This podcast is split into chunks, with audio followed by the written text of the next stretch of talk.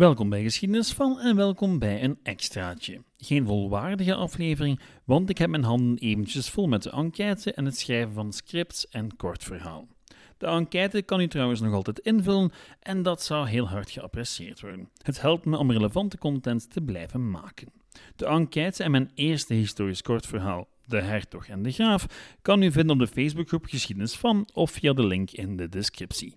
Vandaag hebben we het over historische films die zich bezighouden met Belgische geschiedenis. Wel, eerder geschiedenis die zich afspeelde op het grondgebied van wat vandaag de dag België is, want zo oud is dat land nu ook weer niet. Hier zal u geen Hollywood-producties vinden die zich toevallig afspelen in België. Nee, hier vindt u enkel producties van eigen bodem die iets proberen te doen met de Belgische geschiedenis. Iets.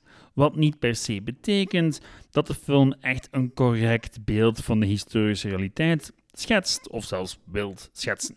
Maar dat merkt u zo meteen wel.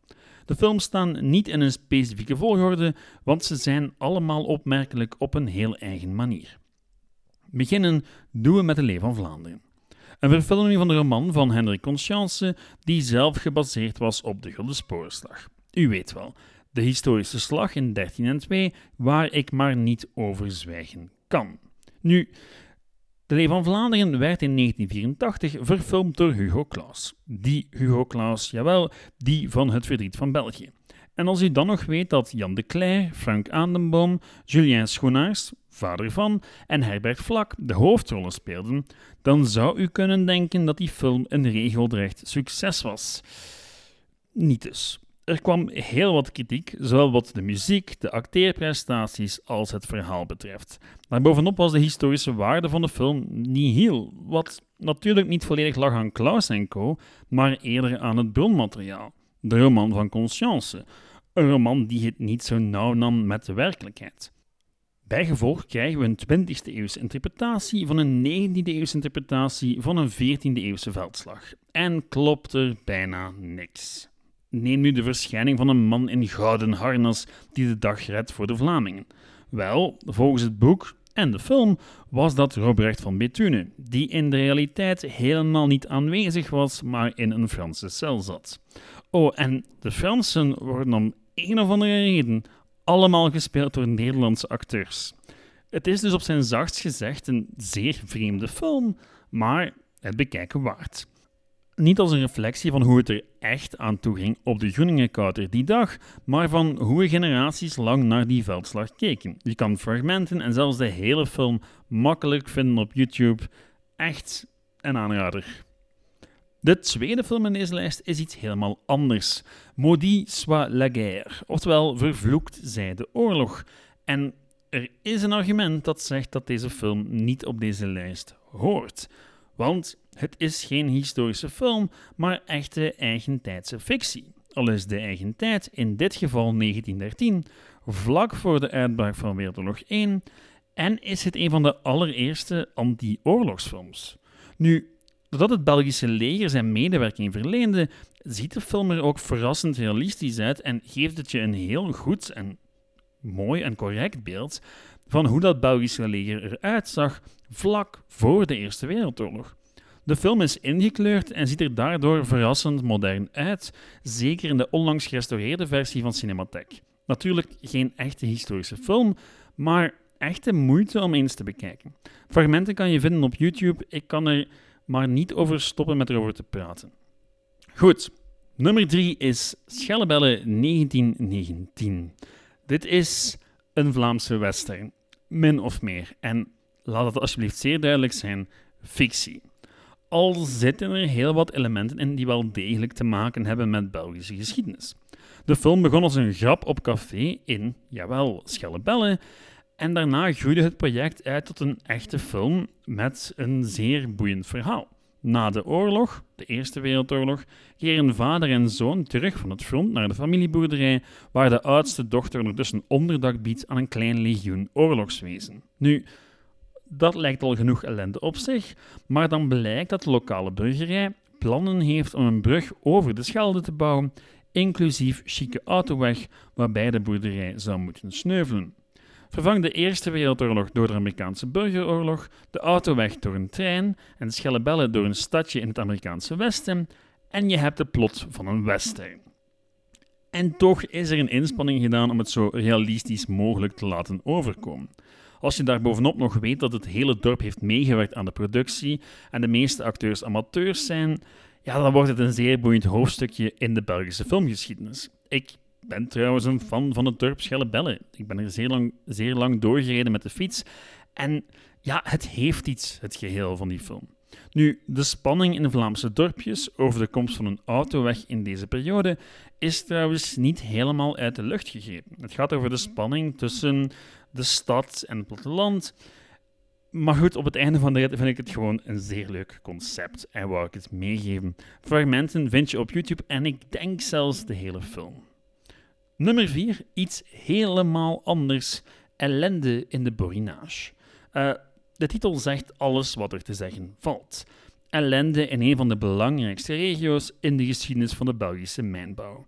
Het jaar waarin de film uitkwam laat ook bitter weinig aan de verbeelding over, 1933.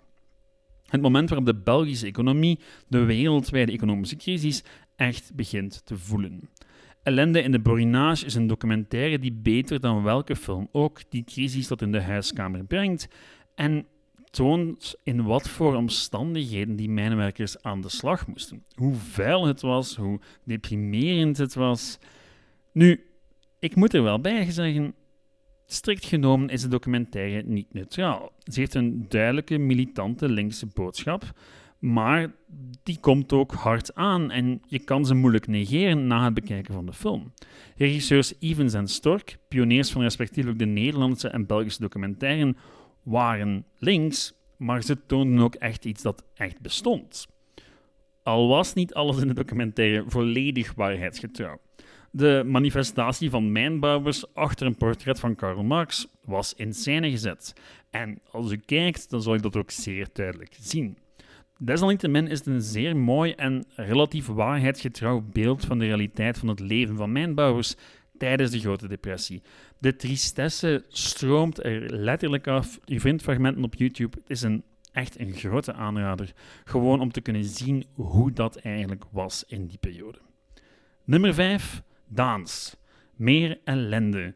Het was onmogelijk om deze niet op te nemen in de lijst.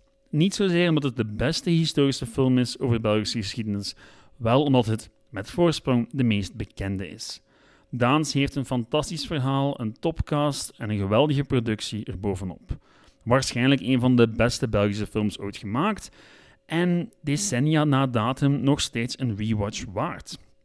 Al moet je dat niet per se doen voor de historische waarachtigheid van het epos. Want net als het Leven van Vlaanderen is Daans gebaseerd op een boek dat zelf al een redelijk romantische hervertelling was van de historische gebeurtenissen in kwestie. En dan moest de film nog komen die daar nog eens een laagje romantiek bovenop placeerde. Louis-Paul Boon, de schrijver van het oorspronkelijke boek, had de broer van priester Daans als hoofdpersonage. En Boon deed echt zijn best om er een zo historisch mogelijk document van te maken. De film echter, en dan vooral de regisseur, voelde dat er een paar elementjes toegevoegd moesten worden om er echt een boeiend schouwspel van te maken. Is de film dus een realistische weergave van hoe het eraan toeging in het Aalst van eind de 19e eeuw? Bijna. De film vat vooral de sfeer en hoe het er moet uitgezien hebben, hoe het gevoeld moet hebben.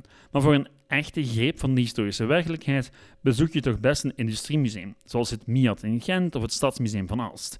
Daar krijg je veel meer informatie en kan je ook echt die machines gaan bekijken.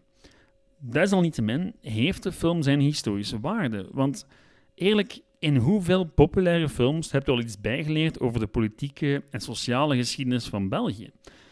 Wel, deze en hoogstwaarschijnlijk deze alleen. En er komen zoveel elementen aan, aan bod. De bourgeois, kiesrecht, de koning. Het is gewoon een zeer mooie inleiding in Belgische geschiedenis van de 19e en begin de 20e eeuw. En daarom voor mij nog altijd verplicht voor elke Belgische scholier om hem te bekijken en om een idee te krijgen.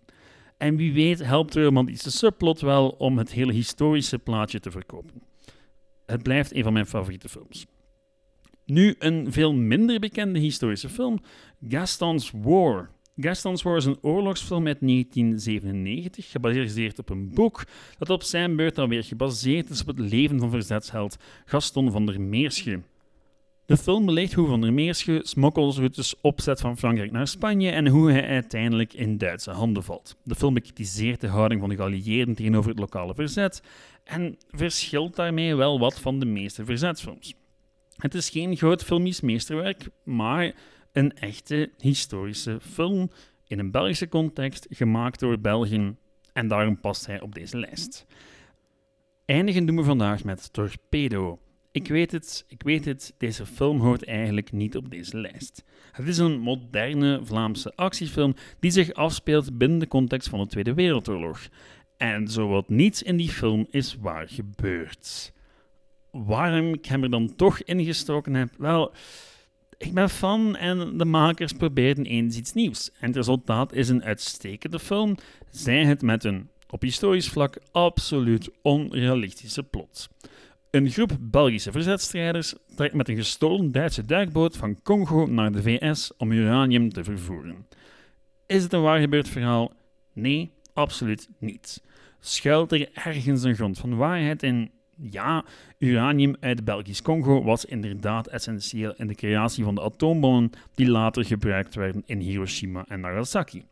Dergelijke transporten van Congo naar de VS hebben dus wel degelijk plaatsgevonden, maar die werden niet gemaakt door een gevaarlijk groepje Belgische verzetstrijders.